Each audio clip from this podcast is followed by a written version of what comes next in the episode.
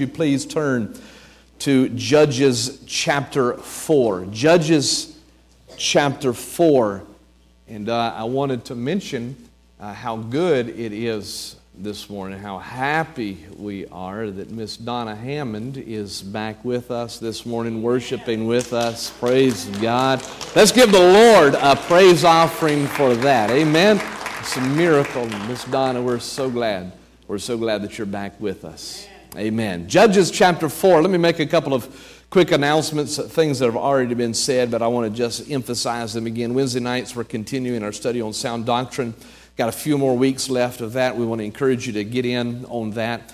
Um, and then next Sunday night, uh, as has already been said, we'll have no adult worship service here Sunday evening. Uh, next Sunday evening, we'll be joining with other, other congregations at First Baptist for our annual community Thanksgiving service. And this year, our host church has arranged to have a, a special piano concert uh, with uh, Carter Cook. Mr. Cook is actually um, associate counsel for Wake Forest University. Uh, can I hear it from the Wake Forest fans? that, that, was weak. Uh, one fan. There's another, uh, he's not in here. He's putting his uh, um, uh, trombone away or his instrument away. So, uh, anyway, he is associate counsel for Wake Forest University. He's been playing the piano since kindergarten. So, he's a very accomplished pianist. And uh, he is a founder of Piano versus Poverty, which donates all of the proceeds from his recordings to faith based charities. And so um, we are going to be taking an offering that night. He's going to be selling CDs that night, and proceeds from the offerings, the sale of CDs, are all going to go uh, to Duma to assist with our benevolent services, including our uh, community food pantry. So we want to encourage everyone, please make a special uh, effort to, to be at First Baptist next Sunday night. Um, in a couple of weeks, I'm going to begin a series on the names of some, not all, but some of the names of Jesus called uh, Call His Name. And in December, we're going to have the guys from Teen Challenge coming to do our missions update.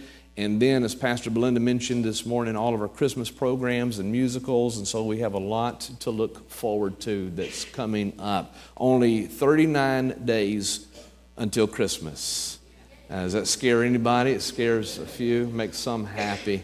39 days till Christmas. Judges chapter 4 contains the story of Deborah and Barak, uh, who were both instrumental in Israel's deliverance from Jabin, the king of uh, Canaan. And I want to read the first seven verses of this chapter, Judges chapter 4, first seven verses, and then I want to make some remarks that I believe uh, may be helpful to somebody here today. All the people of Israel again did what was evil in the sight of the Lord after Ehud died.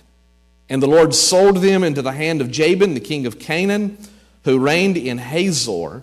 The commander of his army was Sisera, who lived in that place right there. then the people of Israel cried out to the Lord for help. For he had 900 chariots of iron, and he oppressed the people of Israel cruelly for 20 years.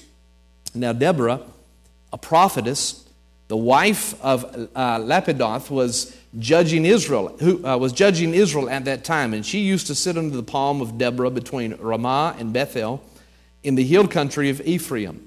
And the people of Israel came up to her for judgment, and she sent and summoned Barak, the son of uh, Abinoam, from Kedesh Naphtali, and said to him, Has not the Lord, the God of Israel, commanded you, Go gather your men at Mount Tabor, taking 10,000, excuse me, taking 10,000 from the people of Naphtali and the people of Zebulun, and I will draw out Sisera, the general of Jabin's army, to meet you by the river Kishon with his chariots and his troops, and I will give him into your hand.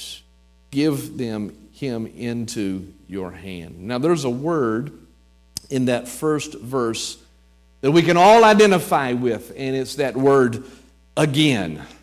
Again.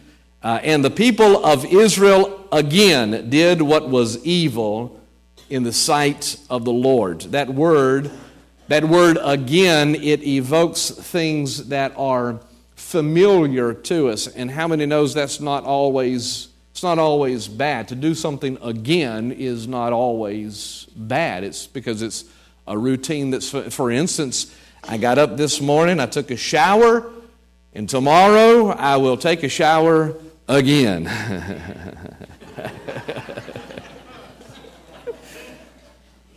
this morning uh, you came to church because it's Sunday, and hopefully next week you will be back again because it's a healthy habit. Healthy habits, good routines, happy traditions are all complements of that word again. Things that we do um, again. We were talking about Thanksgiving at my house just um, yesterday, I think it was, and we were asking the kids, what, you, what do you guys want on the Thanksgiving uh, menu? And one of the perennial things that come back up on our uh, Thanksgiving me- menu is cranberry sauce. How many have cranberry sauce at Thanksgiving? Of course, all of us, a lot of us do. But now listen, uh, we're not talking about that fancy schmancy cranberry sauce. We're talking about the congealed kind that comes out of a can, right? When I was a kid, it wasn't, it wasn't Thanksgiving unless we had that congealed cranberry sauce, and it wasn't until much later in life that I I knew and understand that those decorations, the ridges on the outside of the cranberry sauce, that that wasn't fancy decoration, that that was just from the can when they opened the can and it said shh and fell out of the can. So, it's, a, it's a Thanksgiving tradition because we have it again and again and again. So happy, uh, healthy habits, good routines, traditions, they all come about because we do things again and again. However, that word, again, it also evokes uh, things that not only are familiar to us, but things that are frustrating uh, to us. In other words, uh, you mean I have to do this again? That I have to go through this uh, again? Listen, we've, we've all done things that we've promised we would never repeat, only to do them again. We've all failed, we've all made mistakes, and we said, I'll never do that again. And what do we do? We end up doing it again. We've all been places before that we've, we've thought we'll never return there again. I'll never go there again. And then we wind up in that same place again. And that's what happened uh, to Israel here. The subtitle, in fact, the subtitle for the book of Judges could be this Israel is in trouble again. because they go through this cycle time and time again. They, they call on the Lord, they repent, God saves them, and then they fall back into bondage uh, again. And this time they're in bondage to Jabin, the king of Canaan, which, which actually is an interesting title that he would be called the king of Canaan because Canaan, how many knows Canaan was, was supposed to be the possession of Israel? Supposed to be their land. It was supposed to be their possession. And so it must have poured insult upon injury for Israel to have been made slaves. They were once slaves in Egypt, but then to be made slaves again of a pagan king in a land that was supposed to be their own land. Nevertheless, here they were again, God's chosen people in trouble because they had failed to live at the level of the inheritance that they had received because they had failed to possess all that God had given to them, and because of that, they were in bondage again, and as a result, they were cruelly oppressed for 20 years.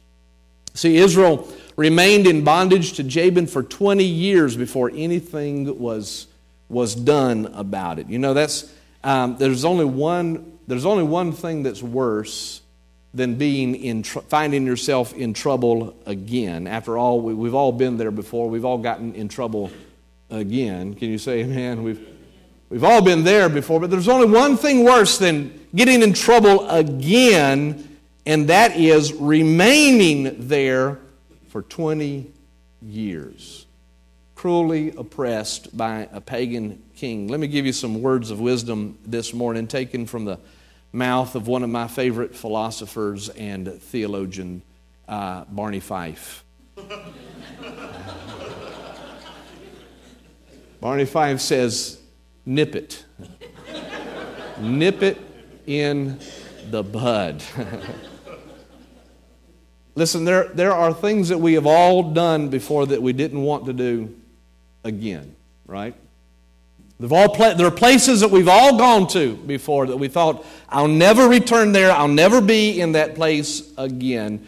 So there's all things that we've done that we didn't want to do again. But listen, the best time to correct something that you thought you'd never do again is immediately. Don't wait 20 years to cry out to God.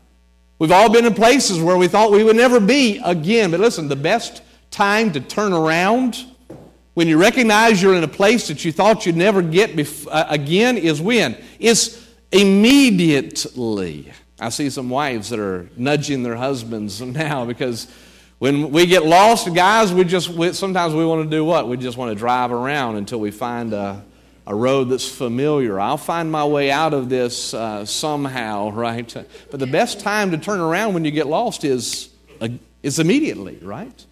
Turn around uh, immediately. Correct the trouble immediately. So we've all been in trouble again, but the best time to ask for help when you get in trouble is right away.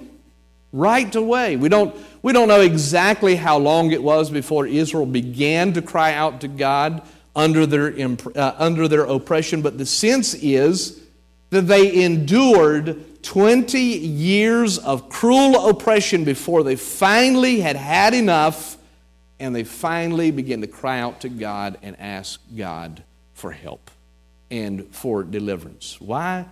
Why did they wait so long to cry out to God? Why, why did they wait so long to lift up their voice and to ask God uh, to help them? Well, I want to talk about that in just a minute, but before I do, I want you to notice what happens when they do cry out to God. God hears and God answers. Aren't you thankful for that? Aren't you thankful that God loves us so much that when we do get into trouble, even when we go back and we do the same things again and again, even when we wind up at that same place that we've been before, aren't you thankful that God loves us so much that when we do cry out for help, even, listen, even if our trouble is of our own making, even if it's the consequences of choices that we've made, even if it's something that we have done to ourselves that when we cry out to God, God hears us and God answers. Somebody say, Praise the Lord. I'm glad that God hears us when we cry out for help, when we get in trouble. So Israel was in trouble again because they had sinned again. And in fact, verse number two says that it was the Lord that sold them into the hand of Jabin because of their sin and because of their disobedience. Even so, when they do cry out for help, He hears them and He has compassion upon them. And how great is the Father's love for His children that even when they got themselves in trouble again, that God heard their cry for help and that He answered them. Aren't you thankful that we are sometimes chastened by God, but we're never forsaken by God? Amen. So sometimes He disciplines us, but He never leaves us. Therefore, we should learn a lesson from Israel's stubborn reluctance in this passage. 20 years they were cruelly oppressed by a pagan king because they refused to call out to God for help. So we can learn a lesson from them. In all of your troubles, cry out quickly to Jesus Christ. As soon as you recognize, hey, I'm in trouble, I'm going to call out to Jesus Christ. Nip it in the bud. Don't wait 20 years, don't wait 20 days. Listen, early in the morning on the day of your adversity, lift up your voice and pray, Heavenly Father, have mercy on me, your child. Amen. How many that's good advice? Call out quickly to Jesus Christ. Don't wait to lift your prayer up to Him for mercy. Although Israel had done what was evil, and therefore they were bearing the consequences of their own sin, God's love for His own people compelled Him to deliver them from their trouble and to deliver them from their oppression. Listen, how much more will God be moved by the cries of those? How much more will He come to, us, to the assistance of those that have been bought with the precious blood of His Son, Jesus Christ? cry out quickly to Jesus Christ. The moment that you are in trouble, lift up your voice to Him. Not all of our problems are caused by our own sin and our own disobedience, many of them are. Uh, they are the result of us, like the Israelites, living below our inheritance, what we have received uh, in Jesus Christ. But listen, it doesn't matter. It doesn't matter if the problems that you face are of your own making. It doesn't matter if they're of somebody else's making. It doesn't matter if they seem random in your life. Cry out to God for help and He will answer. Aren't you thankful for that this morning? But what is the delay in God helping His people in trouble? Specifically, why did it take so long for Israel to be delivered from their bondage to Jabin, the king of Canaan? Well, there are several possible reasons that their deliverance took so long, but I'm just going to point out 900 of them this morning, all right? Never preached a message with 900 points, but we're going to start it this morning. We'll try. No, just 900 uh, reasons. This passage says that Jabin had 900 chariots of iron. 900 chariots of iron. Now, listen, these weren't the light chariots that you often see in uh, Bible illustrations that, are, that were made of wood and cloth. And basically, those were just a, a light platform for archers to deploy archers quickly or to uh, raid enemy uh, positions with, um, with quickness. Chariots of iron were the equivalent, uh, the ancient equivalent of modern armor and organized as separate armored divisions or organized in connection with uh, standard infantry. These uh, iron chariots were deadly force multipliers.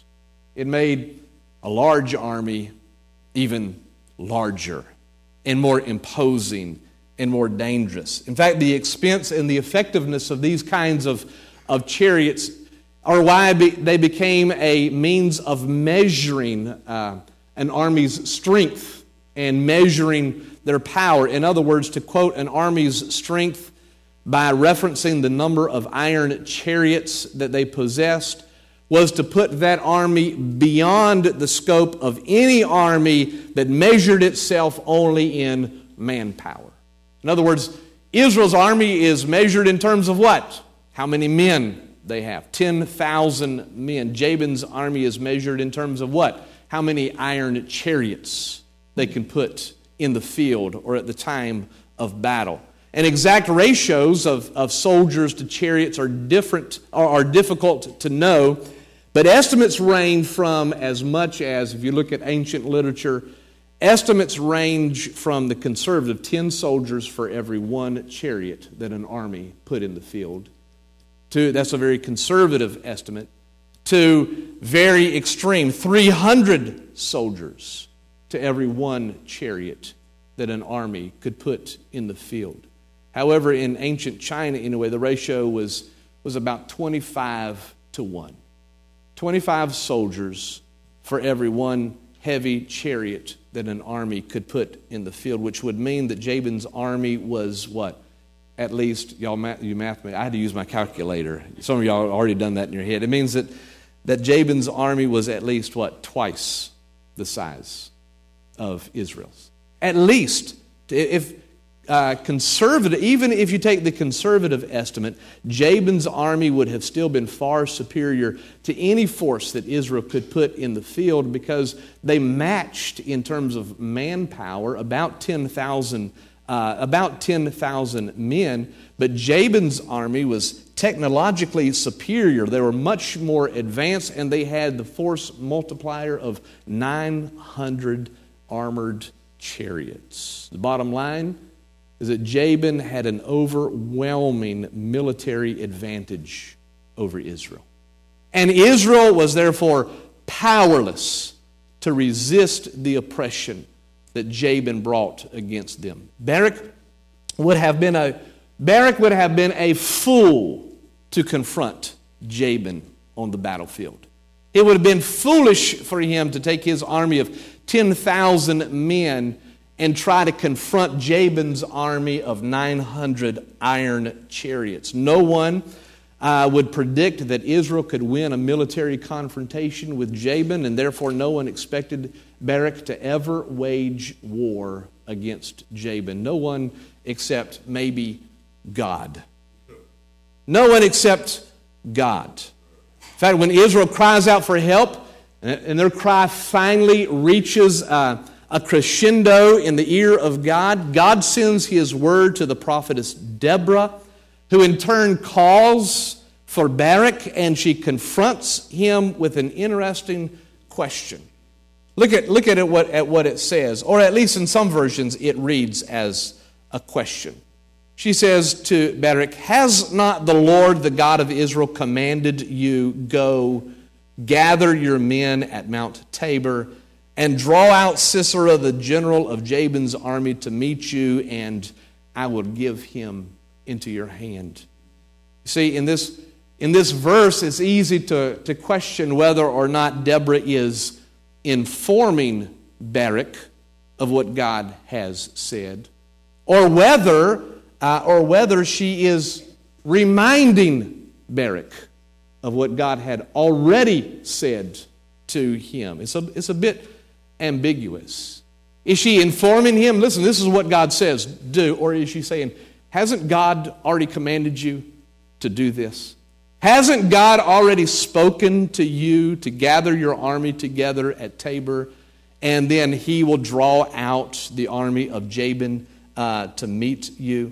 It's a bit ambiguous, but there's, there's no doubt that Barak is reluctant to do what God has told him to do because in the, in the following verses, and you probably know this story very well, but in the following verses, uh, Barak says that he will only go if Deborah goes with him, which then she agrees to do. She says, Okay, I'll go with you, but in the victory that is won, you'll get no glory in the victory that is won because you're reluctant to do what God has commanded you to do and has told you to do. The exchange to me is interesting because it, it seems to suggest to me this morning that at least one reason that Israel's deliverance was delayed for however long, whether it was, whether it was the entire 20 years, whether it was 20 days, two months, however long, that at least one of the reasons that Israel continued to suffer under, under Jabin, the king of Canaan, was because God had already told Barak what to do, but he was reluctant to do it. That he refused to do it. Therefore, Deborah had to confront him and had to make him accountable for the word of God. Hasn't God already said, gather your forces together? Hasn't God already told you to, to gather your forces together at Mount uh, Tabor? Hasn't God already said he would draw out the army of Jabin? Hasn't God already said that y'all to meet at the river? And hasn't God already said that He would give them over into your hands. You see, sometimes, not always, not always, but sometimes we prolong our adversity because we refuse to do what God has already told us to do. Sometimes we prolong our troubles because we simply refuse to do what God has already told us to do.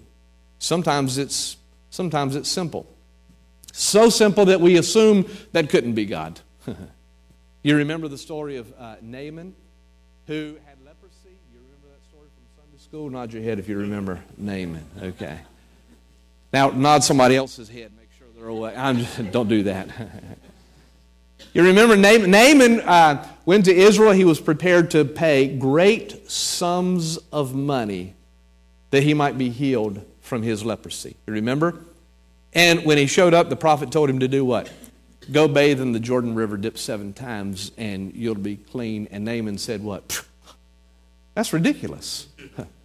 I mean, there's rivers back in Syria where I'm from. I could have washed in any one of those rivers. That's not God.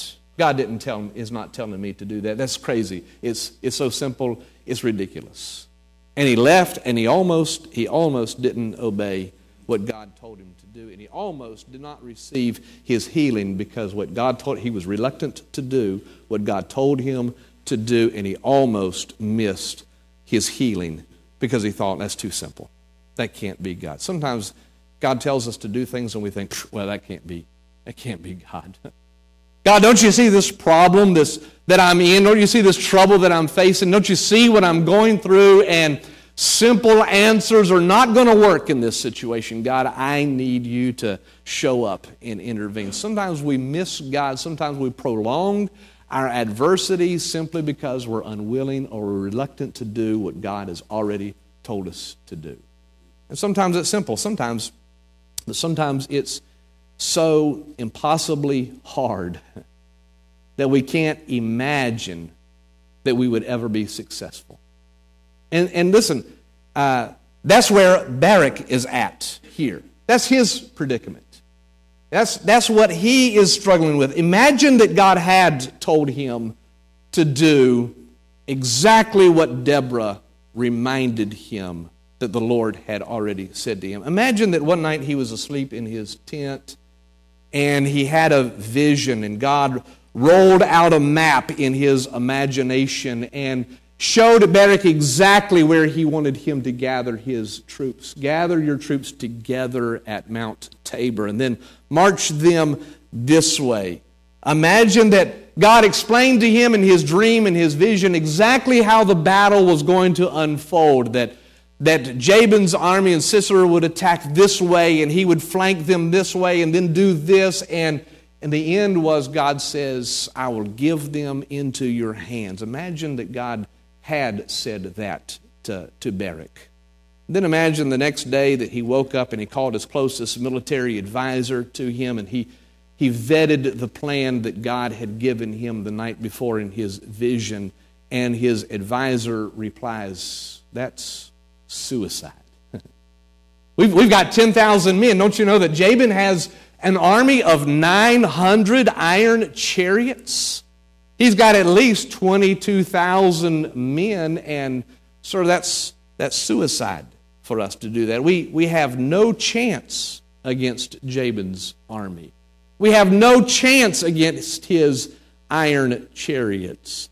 Um, with all due respect, sir, we'll be slaughtered by the river. But Barak replies, God said he'll give them into our hands. And his advisor says to him, Well, I, I don't know what to say about that, sir. I can only say that logically it cannot work. Logically, it's suicide. And I can only ask this can't God do it a different way? Can't God do it a, a better way? and so Barak did nothing. And he prolonged the cruel oppression of Jabin because he, re, he was reluctant to do what God had told him to do. And listen, who can blame Barak for doing nothing? Certainly not me. It's hard for me to blame Barak for doing nothing because, listen, we all hope for and we all pray for the easy answer, don't we? We all pray for the easy miracle, don't we? Nobody wants to say amen to that, but it's true. we all pray for the miracle. We all pray for the easy answer, but here's a fact victories are not won until battles are fought. Victories are not won until battles are fought, and sometimes God answers our prayer with marvelous miracles of deliverance. Isn't that great? I'm going to keep praying for marvelous miracles of deliverance. Can I get an amen this morning? Because sometimes God answers our prayers that way. Sometimes we go to bed one night and the enemy is camped in the valley, and we wake up the next morning and they have fled and they've left all of the spoils of war behind them, and you just have to march into the enemy's camp and pick up the spoils. Isn't it wonderful when God answers prayers that way? Sometimes He answers prayers through miracles of deliverance, but sometimes God answers our prayer by sending us out into battle against an army that is armed to the teeth and is ready to destroy us and ready to kill us. And he says, Trust me. I'll give them into your hands. And the real reason why we often, not always, But the real reason why we often remain in bondage is because we are afraid to fight the battles that we know that we must face if we're going to obey God's word. God, that's just too hard. Can't you do it a different way? Can't you do it a can't you do it a better way? But listen, sometimes God delivers us by sending us into battle to fight that battle, depending on Him, trusting in Him, and knowing that all we have is a word from God. And He says, I will give them into your hands. You go out as impossible as it seems, Barak, as hard and as difficult as you imagine. Oh, and it's going to be hard. It's going to be a hard fought battle. But as hard as it seems, as impossible as it looks, you go out, stand on my word, do exactly what I said, and I will give them into your hands. Listen, I'm, I prefer the miracles that send the enemy away fleeing. I prefer to blow the trumpet and watch the enemy just scatter, and I can say, Ooh, praise God, that's wonderful. How many knows it doesn't always happen that way? Because there's some things that God only does in our life by sending us out into battle, to harden us through battle, and teach us to trust God no matter what the odds are.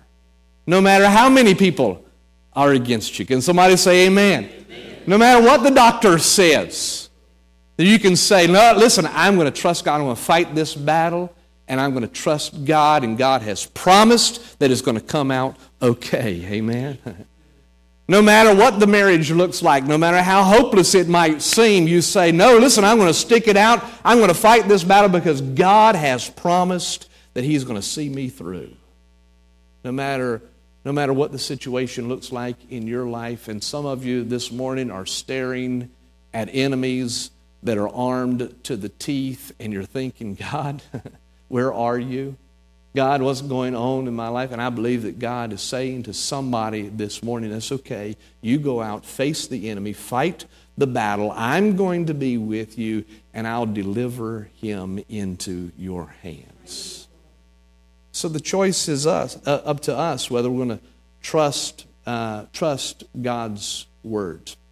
And you know, the reality is, is that sometimes, not always, sometimes when we find ourselves in that place again, it's because last time we refused to fight the battle that God's telling us this time you need to fight the battle. This time you need to trust me. Don't run away from the fight. Don't, don't be afraid of the enemy. Sometimes we come back and we circle back around and we come to those same mistakes that we make in our life and we do the same things again because we've been reluctant to trust God the first time. And so we have to circle back again because we failed to obey God the second time. And so we have to circle back again because we failed to obey God the third time. And you know, you would think that Israel would have learned that lesson, right?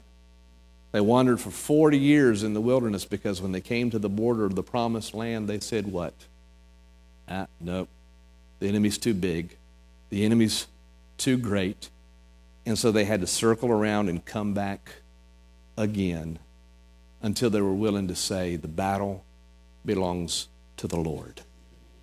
And I'm going to face down the enemy. I'm going to fight this battle. And I'm going to trust in the Lord, and He'll bring deliverance.